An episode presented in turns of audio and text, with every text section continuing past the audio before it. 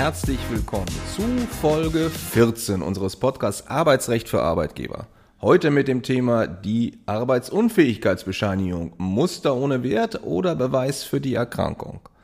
Ja, herzlich willkommen von meiner Seite aus dem schönen Hamburg mit sehr heißen Tagen, ähnlich wie bei Ihnen wahrscheinlich.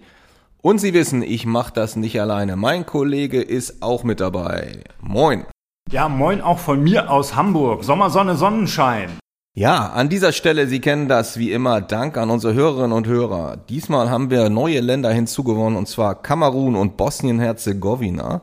Und wir haben auch wieder eine persönliche Nachricht bekommen, und zwar diesmal von Alexander Neutz, der uns geschrieben hat, Ihren Podcast höre ich bereits regelmäßig. Machen Sie und Herr Buchwald gerne so weiter. Echt spitze. Ja, vielen Dank. Da freuen wir uns natürlich, wenn wir positiv bewertet werden.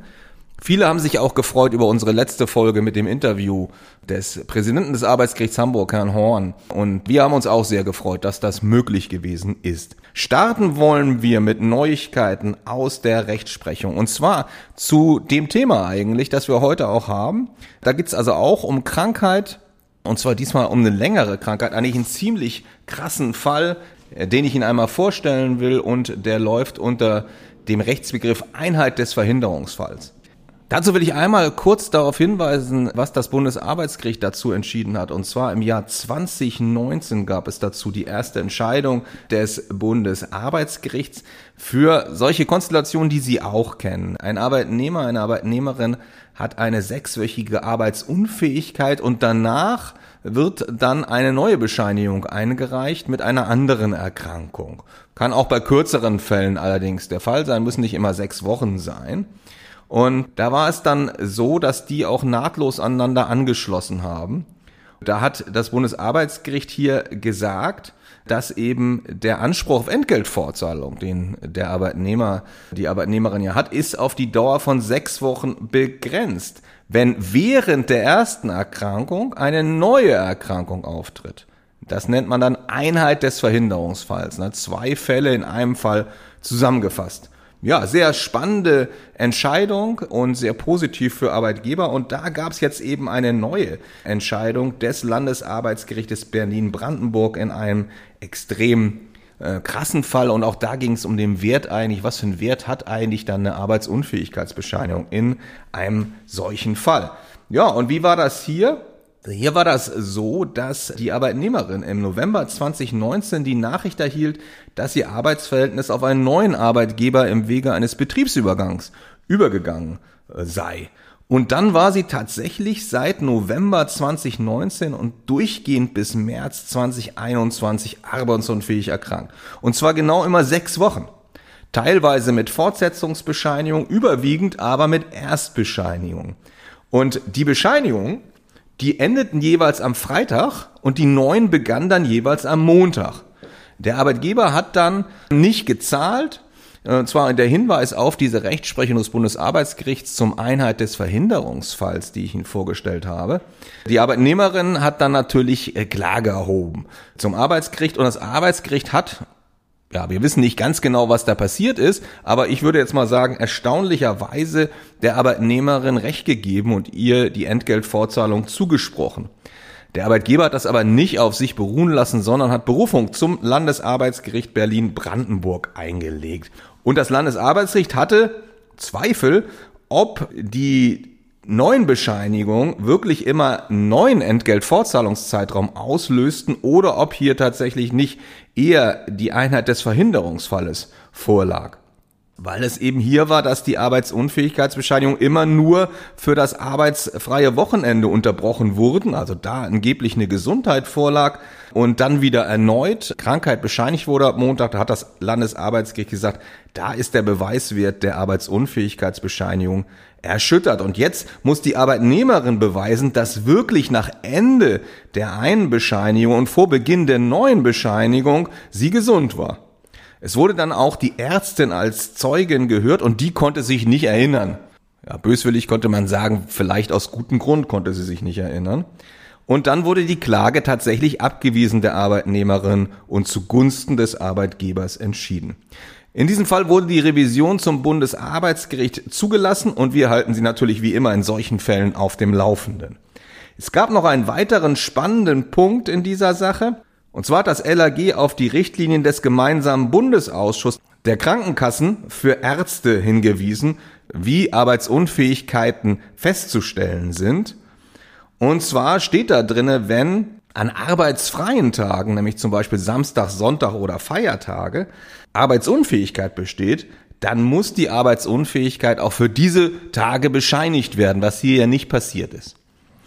Ja, ganz spannender Fall zum Einstieg. Und bevor wir in unser heutiges Schwerpunktthema einsteigen, haben wir noch ein Interview damit dabei. Wieder mal mit einem Personalleiter. Und da beginnen wir mit der bekannten Frage, wie heißen Sie und für welche Firma sind Sie in welcher Funktion tätig? Ich heiße Valentin Ribbeck und bin bei der Firma CC Fossil GmbH als Personalleiter und Prokurist angestellt. Ja, hallo Rebecca und vielen Dank, dass Sie sich bereit erklärt haben, unsere Fragen zu beantworten. Dann starten wir auch mal inhaltlich rein mit Frage 2. Welche arbeitsrechtliche Frage beschäftigt Sie derzeit am meisten? Für uns sind besonders die Themen Arbeitsverträge schließen, also alles, was damit zu tun hat, wenn sich da Änderungen ergeben oder Arbeitsverträge auflösen, das heißt Aufhebungsverträge möglicherweise oder Kündigungen interessant. Darüber hinaus arbeitsrechtliche Themen rund um den Themenbereich Homeoffice und mobiles Arbeiten. Und Elternzeit ist für uns auch immer ein Thema, was immer wieder aufkommt. Ja, das sind natürlich Themen, die verständlich sind und auch sehr spannend sind. Zum Thema Aufhebungsvertrag möchte ich gerne auf Folge 5 unseres Podcasts hinweisen. Da haben wir uns mit dem Thema schon auseinandergesetzt. Und zum Thema Arbeitsvertrag werden wir eine Folge haben Ende August Brennpunkte des Arbeitsvertragsrechts. Und da werden wir auch ein Interview haben mit einem Richter vom Arbeitsgericht Neumünster. Und die anderen beiden Themen, also Homeoffice, beziehungsweise in Kombination mit Arbeit aus dem Ausland, auch dieses Thema werden wir uns annehmen im Sommer und sicherlich das Thema Elternzeit ein ganz, ganz schwieriges Thema, letztlich in Verbindung mit dem Thema Teilzeit in der Elternzeit eigentlich ein Dschungel, wenn man sich die Gesetze mal anguckt. Also dieses Thema werden wir sicherlich irgendwann auch mal beackern, das ist ganz klar. Ja, dann die nächste Frage. Welche arbeitsrechtliche Regelung oder welches arbeitsrechtliche Gesetz könnte besser geregelt sein?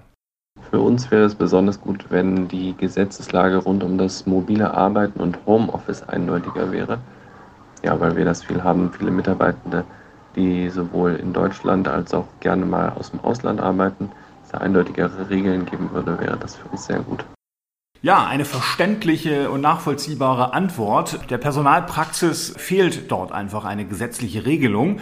Wir haben ja alle schon vom Entwurf eines mobile Arbeitgesetzes gehört, aber die Hoffnung, dass dieser Gesetzesentwurf tatsächlich auch in Gesetzesform gegossen werden könnte, ja, die haben wir wohl langsam alle aufgegeben.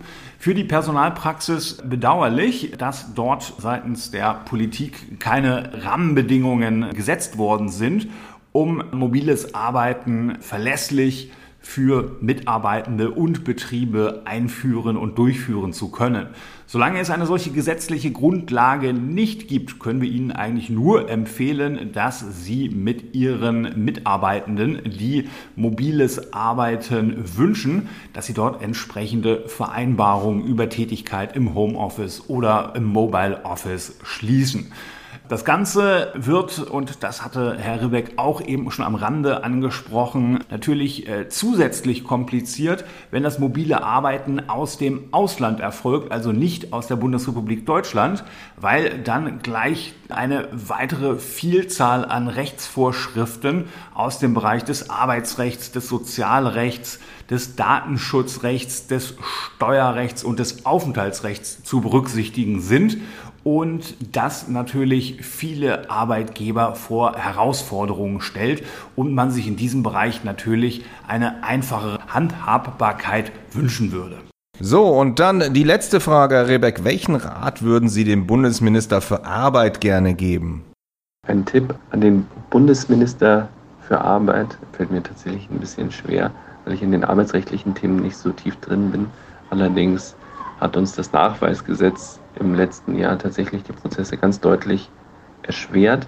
Wäre vielleicht auch meine Antwort auf Frage 4 nochmal, worauf könnten wir verzichten? Nachweisgesetz beziehungsweise die Ausführung des Nachweisgesetzes könnte für uns deutlich einfacher sein, wenn sie mehr den digitalen Gegebenheiten unserer Zeit entsprechen würde und da mehr Freiräume geben würde. Ja, in diesem Zusammenhang kann ich gerne darauf hinweisen, dass wir das Thema Schriftform, was ja ein Kernpunkt des Nachweisgesetzes war, oder überhaupt die Fragen, was für eine Form muss man dann im Arbeitsrecht nutzen, in unserer nächsten Folge im Kern besprechen werden. Da werden wir auch einen kleinen Schlenker nochmal zum Nachweisgesetz machen.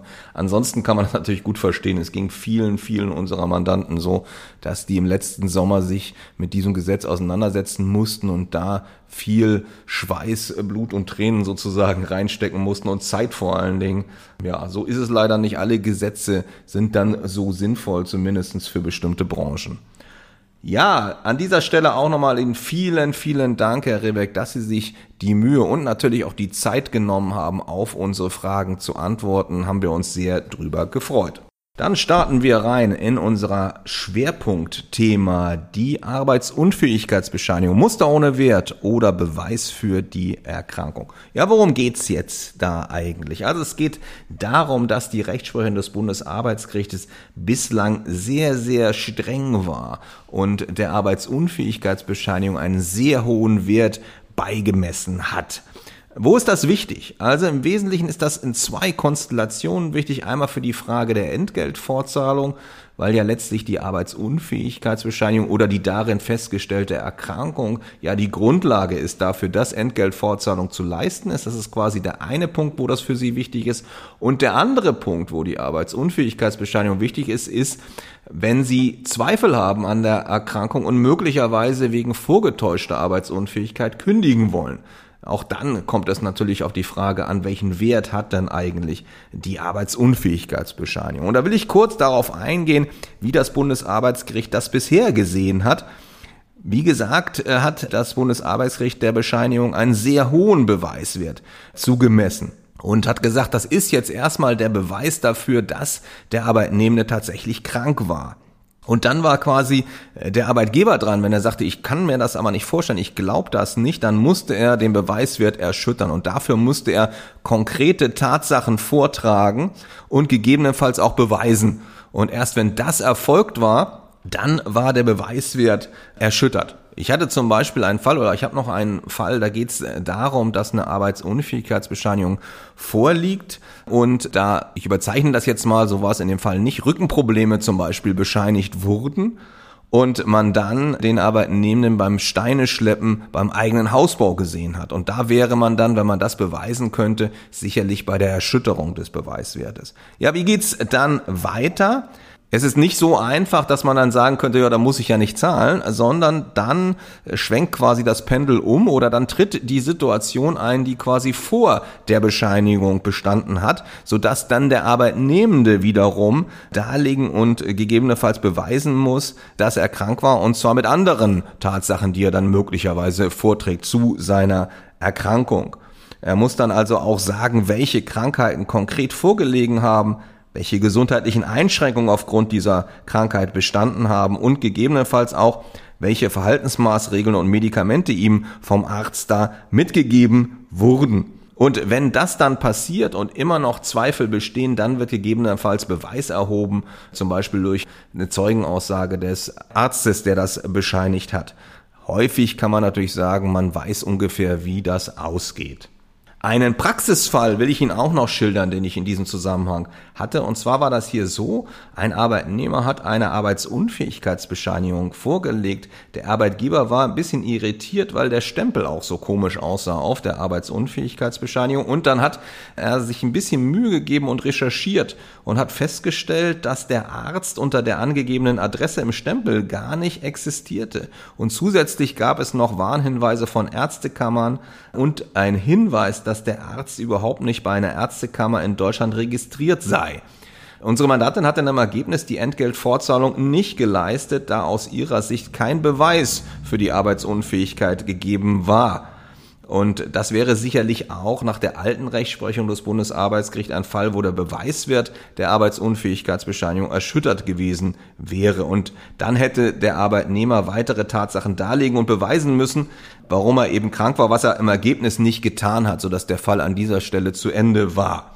Gegebenenfalls wäre hier auch eine Kündigung in Betracht gekommen. Allerdings wohl keine normale Kündigung, auch Tatkündigung gemeint, weil da hätte der Arbeitgeber dann den vollen Beweis erbringen müssen, dass die Arbeitsunfähigkeit vorgetäuscht gewesen wäre, was generell problematisch äh, ist und hier wahrscheinlich auch problematisch gewesen wäre. Gegebenenfalls wäre in diesem Fall oder in vergleichbaren Fällen eine Verdachtskündigung in Betracht gekommen. Da muss man nämlich nicht den vollen Beweis dafür erbringen, dass jemand tatsächlich irgendwas Böses gemacht hat, sondern es reicht aus, dass man den dringenden Verdacht einer schwerwiegenden Vertragsverletzung beweisen kann. Hier wäre das ein Betrug gewesen, wo man den Verdacht hätte beweisen müssen. Wichtig ist allerdings, dass das nicht einfach so geht, sondern Voraussetzungen für so eine Verdachtskündigung sind eigene Ermittlungen, die man durchführen muss, dann eine Anhörung des Arbeitnehmers und wenn man den Betriebsrat hat, muss man den vor der Kündigung in, auch dazu anhören. Also es reicht nicht aus, einfach nur zu, zu sagen, der hat einen Betrug begangen. Das wäre ja die Tatkündigung, sondern man muss auch mitteilen, dass selbst wenn man das nicht beweisen kann, man aber glaubt, dass man genügend Indizien, die man dann auch dem Betriebsrat mitteilen muss, hat, dass hier der Verdacht vorliegt, dass hier ein Betrug begangen worden ist. Ja, das quasi zum Warmwerden zum Thema. Und ich hatte ja schon gesagt, die Rechtsprechung des Bundesarbeitsgerichts war relativ streng. Aber es gibt jetzt tatsächlich die eine oder andere Tendenz, die in die Zukunft weist und ein bisschen Hoffnung geben kann für Arbeitgeber, dass die Anforderungen mal ein bisschen abgesenkt werden in bestimmten Konstellationen. Und da wird Ihnen mein Kollege jetzt einige Fallkonstellationen vorstellen. Ja, genau so ist das. Wir fangen an mit einem Urteil des Bundesarbeitsgerichts aus dem September 2021. In diesem Fall hatte das Bundesarbeitsgericht entschieden, dass der Beweiswert einer AU-Bescheinigung insbesondere dann erschüttert werden könne, wenn ein Arbeitnehmer, der sein Arbeitsverhältnis kündigt, sich am Tag der Kündigung krankschreiben lässt und die bescheinigte AU passgenau der Dauer der Kündigungsfrist entspricht. Was ist in diesem Fall wichtig gewesen? Wichtig zunächst einmal ist, dass das Bundesarbeitsgericht den Instanzgerichten, also den Arbeitsgerichten und Landesarbeitsgerichten einen aus unserer Sicht relativ wichtigen Hinweis erteilt, nämlich, dass man nicht sklavisch den hohen Beweiswert der Arbeitsunfähigkeitsbescheinigung hier predigen kann, sondern sich hier auch genauer die Darlegungs- und Beweislastverteilung, die mein Kollege eben auch schon mal vorgestellt hatte, vor Augen führen muss. Und bei der Bestimmung der Anforderungen an die wechselseitige Darlegungslast der Parteien sei insbesondere zu berücksichtigen, dass sie als Arbeitgeber in aller Regel gar keine Kenntnis von den Krankheitsursachen haben und sie nur in eingeschränktem Maße in der Lage sind, Indiztatsachen zur Erschütterung des Beweiswertes der AU-Bescheinigung vorzutragen. Das heißt also, dass sie nicht bis ins allerletzte Detail die AU-Bescheinigung erschüttern müssen, sondern dass normale Zweifel, die sie in diesem Zusammenhang vortragen können bzw. erwecken können, dass die auch ausreichen müssen, um den Beweiswert einer AU-Bescheinigung zu erschüttern. Kurz zusammengefasst, die Besonderheiten dieses Falles, der da beim Bundesarbeitsgericht gelandet war, es wurde eine arbeitnehmerseitige Eigenkündigung ausgesprochen. Die Krankmeldung erfolgte zeitgleich mit der Kündigung. Und es wurde lediglich eine einzige AU-Bescheinigung eingereicht, die zudem passgenau den Zeitraum bis zum, in diesem Fall, krummen Beendigungsdatum, die AU-Bescheinigung war hier vom 8.2. bis zum 22.2. abdeckte. Und in dem Fall hat das Bundesarbeitsgericht also entschieden. Ganz kurz nur, warum hat dann in diesem Fall der Arbeitgeber auch tatsächlich gewonnen. Es scheiterte hier an den tatsächlichen Darlegungen der Arbeitnehmerseite. Also die Arbeitnehmerin in dem Fall war aufgefordert gewesen, wie auch der Kollege eben das ja schon dargestellt hat, der Beweiswert der AU-Bescheinigung war erschüttert, dann ist der Arbeitnehmer wieder dran. Dann hat der Arbeitnehmer abzuliefern, Krankheitssymptome zu benennen, die Krankheitsursache konkret zu bezeichnen und da kam dann über mehrere Instanzen nichts, so dass der Arbeitgeber in dem Fall das Verfahren gewonnen hat und die Arbeitnehmerin keine Entgeltfortzahlung im Krankheitsfall verlangen konnte. Wie schon ursprünglich angesprochen, ist es halt erst einmal eine bestimmte Konstellation gewesen, die das Bundesarbeitsgericht entschieden hat. Hierauf nimmt das Landesarbeitsgericht Hannover mit einem Urteil vom 8. März 2023 Bezug. Und das LAG Hannover hat explizit darauf hingewiesen, dass durch das eben vorgestellte Urteil des Bundesarbeitsgerichts ja noch gar nicht abschließend geklärt sei, unter welchen Umständen der Beweiswert einer AU-Bescheinigung in anderen typischen Fallkonstellationen im Zusammenhang mit der Beendigung des Arbeitsverhältnisses erschüttert werden könne. Im Fall, den das Landesarbeitsgericht Hannover zu entscheiden hatte, war die Besonderheit, ein Arbeitnehmer hatte sich krank gemeldet und erst dann hat er eine Arbeitgeberkündigung, also während der Krankschreibung bekommen und war dann aber mehrfach krankgeschrieben und die AU lief fortdauernd bis zum Ablauf der Kündigungsfrist. In dem Fall hat das Landesarbeitsgericht Hannover Folgendes festgestellt. Der Beweiswert einer AU-Bescheinigung, der kann grundsätzlich auch dadurch erschüttert werden, dass der Arbeitnehmer sich im Falle des Erhalts einer arbeitgeberseitigen Kündigung unmittelbar zeitlich nachfolgend, also sozusagen postwendend, krank meldet, beziehungsweise dann eine AU-Bescheinigung einreicht. Und das gelte insbesondere dann, wenn lückenlos der gesamte Zeitraum der Kündigungsfrist auch durch mehrere AU-Bescheinigungen abgedeckt werde. Hier lag der Fall aber anders. Hier hat der Arbeitnehmer nicht postwendend auf eine Kündigung mit einer Krankschreibung reagiert, sodass im Ergebnis das LAG Hannover hier angenommen hat, dass keine Erschütterung des Beweiswertes einer AU-Bescheinigung vorliege. Gleichwohl ist dieser Fall mittlerweile vor dem Bundesarbeitsgericht und liegt dort in der Revision. Das Landesarbeitsgericht Hannover hat explizit die Revision zugelassen, damit das Bundesarbeitsgericht die Möglichkeit bekommt, auch über andere typische Fallkonstellationen in diesem Zusammenhang Feststellungen für die Praxis treffen zu können. Anders als das LAG Hannover ist das LAG Schleswig-Holstein vorgegangen. In einem sehr aktuellen Urteil vom 2. Mai 2023, bei dem es auch um die Erschütterung des Beweiswertes von AU-Bescheinigung während der Kündigungsfrist geht, hat das LAG Schleswig-Holstein die Rechtsprechung des Bundesarbeitsgerichts, die wir eben vorgestellt hatten, selber fortentwickelt. Was war in diesem Fall passiert? Dort hatte eine als Pflegeassistentin beschäftigte Klägerin am 4. Mai 22 mit Datum 5. Mai 22 ein Kündigungsschreiben zum 15. Juni 2022 verfasst und darin unter anderem um die Zusendung einer Kündigungsbestätigung und der Arbeitspapiere an ihre Wohnanschrift gebeten. Sie hat sich zusätzlich auch für die bisherige Zusammenarbeit bedankt und dem Unternehmen alles Gute gewünscht. Und ja, was, es kam, was kommen musste. Die Klägerin erschien dann ab dem 5. Mai 2022 nicht mehr zur Arbeit und reichte dann durchgehend bis zum 15. Juni 2022 und damit exakt für sechs Wochen AU-Bescheinigungen ein. Ja, die Arbeitgeberin hat in diesem Fall keine Entgeltfortzahlung geleistet und es kam dann, wie es kommen musste. Es gab eine Zahlungsklage. Diese Zahlungsklage war in der ersten Instanz vom Arbeitsgericht Lübeck erfolgreich. Die Arbeitgeberseite hat dann Berufung eingelegt zum Landesarbeitsgericht Schleswig-Holstein und hat mit ihrer Berufung vom Landesarbeitsgericht Schleswig-Holstein Erfolg gehabt. Was waren die wichtigsten Punkte, die Sie als Arbeitgeber aus diesem Urteil mitnehmen können oder mitnehmen sollten? Auch das Landesarbeitsgericht Schleswig-Holstein betont eingangs in seinem Urteil, dass Arbeitsunfähigkeitsbescheinigungen grundsätzlich einen hohen Beweiswert haben.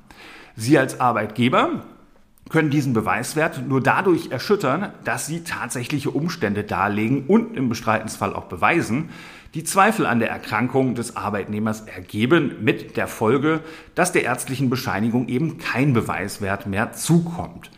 Und dann der Punkt, wo das Landesarbeitsgericht Schleswig-Holstein die Rechtsprechung des BAG fortentwickelt, indem es feststellt, Eine Erschütterung des Beweiswertes komme nicht nur dann in Betracht, wenn sich ein Arbeitnehmer im Zusammenhang mit seiner Kündigung einmal zeitlich passgenau bis zum Ablauf der Kündigungsfrist krankschreiben lasse.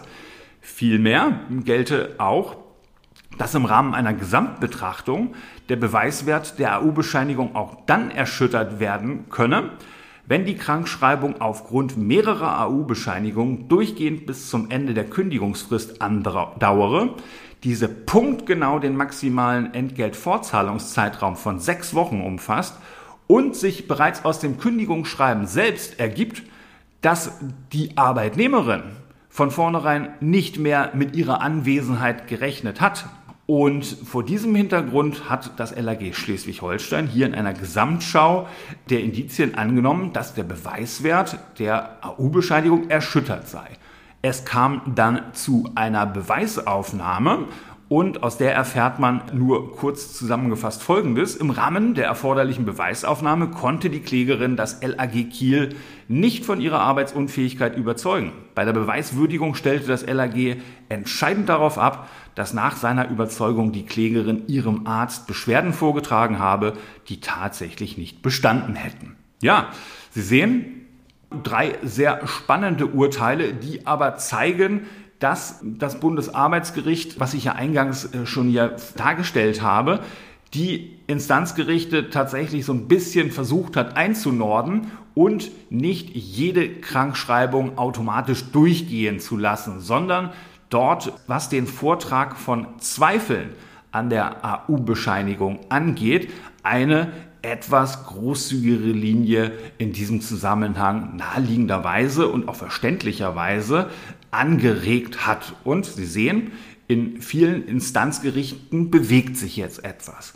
Das heißt natürlich nicht, dass Sie als Arbeitgeber jede Krankschreibung anzweifeln sollten. Das ist hiermit nicht gemeint. Gemeint ist nur, dass hier in dem Fall in Zweifelsfällen beziehungsweise in Extremfällen, wo Sie das Gefühl haben, dass Mitarbeitende Rechte aus dem Entgeltfortzahlungsrecht exzessiv nutzen, dass in dem Fall ihnen auch Möglichkeiten an die Hand gegeben werden, wie sie sich in so einem Zusammenhang gegen die Inanspruchnahme wehren können. Und eins abschließend, was wir auch hier nochmal immer unterstreichen müssen, die Erschütterung des Beweiswertes der AU-Bescheinigung führt nicht automatisch dazu, dass Sie hier keine Entgeltfortzahlung leisten müssen. Aber, das ist auch das, was mein Kollege eingangs schon dargestellt hat, dann ist es im Rahmen der abgestuften Darlegungs- und Beweislast so, der Arbeitnehmer muss abliefern, er muss im Einzelnen vortragen, was er hatte, welche Beschwerden es gab, was dort möglicherweise auch an Medikamenten verschrieben wurde, was der Arzt gesagt hat und dann wird im Zweifel auch der Arzt als Zeuge vor Gericht gehört werden. Natürlich nur, wenn der Arzt von seinem Arbeitnehmerpatienten von der Schweigepflicht entbunden worden ist. Und es kommt dann halt am Ende des Tages drauf an, kann sich der Arzt, kann sich die Ärztin eigentlich an diesen Patienten noch erinnern und was sagt der Arzt, die Ärztin dann vor Gericht aus. Mit anderen Worten, die Messlatte liegt dann einfach deutlich höher. Ja, die Messlatte liegt deutlich höher. Es kann am Ende des Tages immer noch sein, dass sie zur Entgeltvorzahlung im Krankheitsfall ähm, verurteilt werden wenn ein Arzt hier dann entsprechend auch überzeugend vor Gericht aussagt und das Gericht davon überzeugt ist, dass der Arbeitnehmende während dieser Zeit arbeitsunfähig erkrankt war. Gleichwohl setzen Sie als Arbeitgeber die Messlatte höher und können insbesondere eine, eine gewisse Hemmschwelle für die exzessive Nutzung von Rechten aus dem Entgeltfortzahlungsrecht setzen. Das soll es kurz zur Entwicklung in der Rechtsprechung gewesen sein, wie Sie auch an unseren Beiträgen im Rahmen der Arbeitsrechtgruppe Arbeitsrecht für Arbeitgeber bei LinkedIn feststellen konnten.